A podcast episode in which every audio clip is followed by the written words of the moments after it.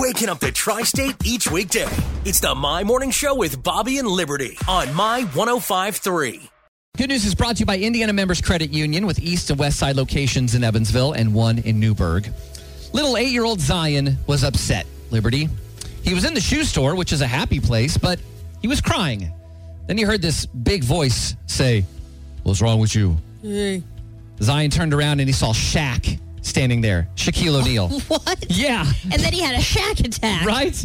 Zion told Shaq that he had gotten in trouble for not listening to his dad at the store. So Shaq told Zion to go give his dad a hug and tell him he was sorry. Zion did as he was told, and all was right with the world. But the story doesn't end there because before they left the store, Shaq offered to buy Zion a new pair of shoes.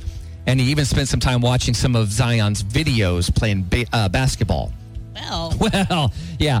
Zion was and probably still is in shock, but he was also beyond grateful and blessed. And, you know, Shaq's genuine compassion and generosity for others continue to prove that that man is a national treasure. yes, he is. This is not an uncommon story for Shaq to do this kind of thing. I love it. Oh, yeah.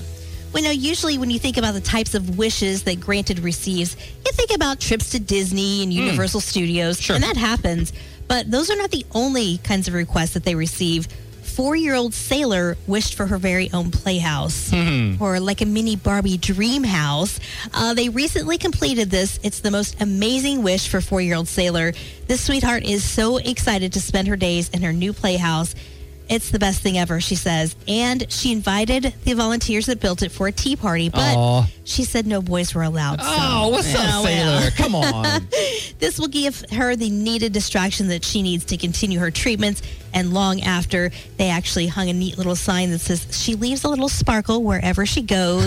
Sailor's Playhouse is on the outside. It's basically like a mini house. You know, you've seen the tiny houses. Oh, yeah. I mean, she's got a kitchen, a loft. What? It's like That's it's- awesome. It's better than most real houses.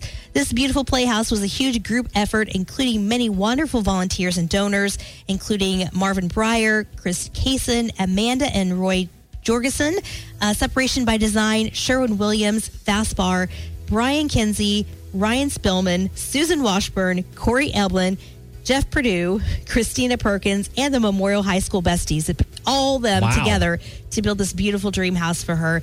And you can find out more about Granted and the 2024 Over the Edge event at grantedtristate.org.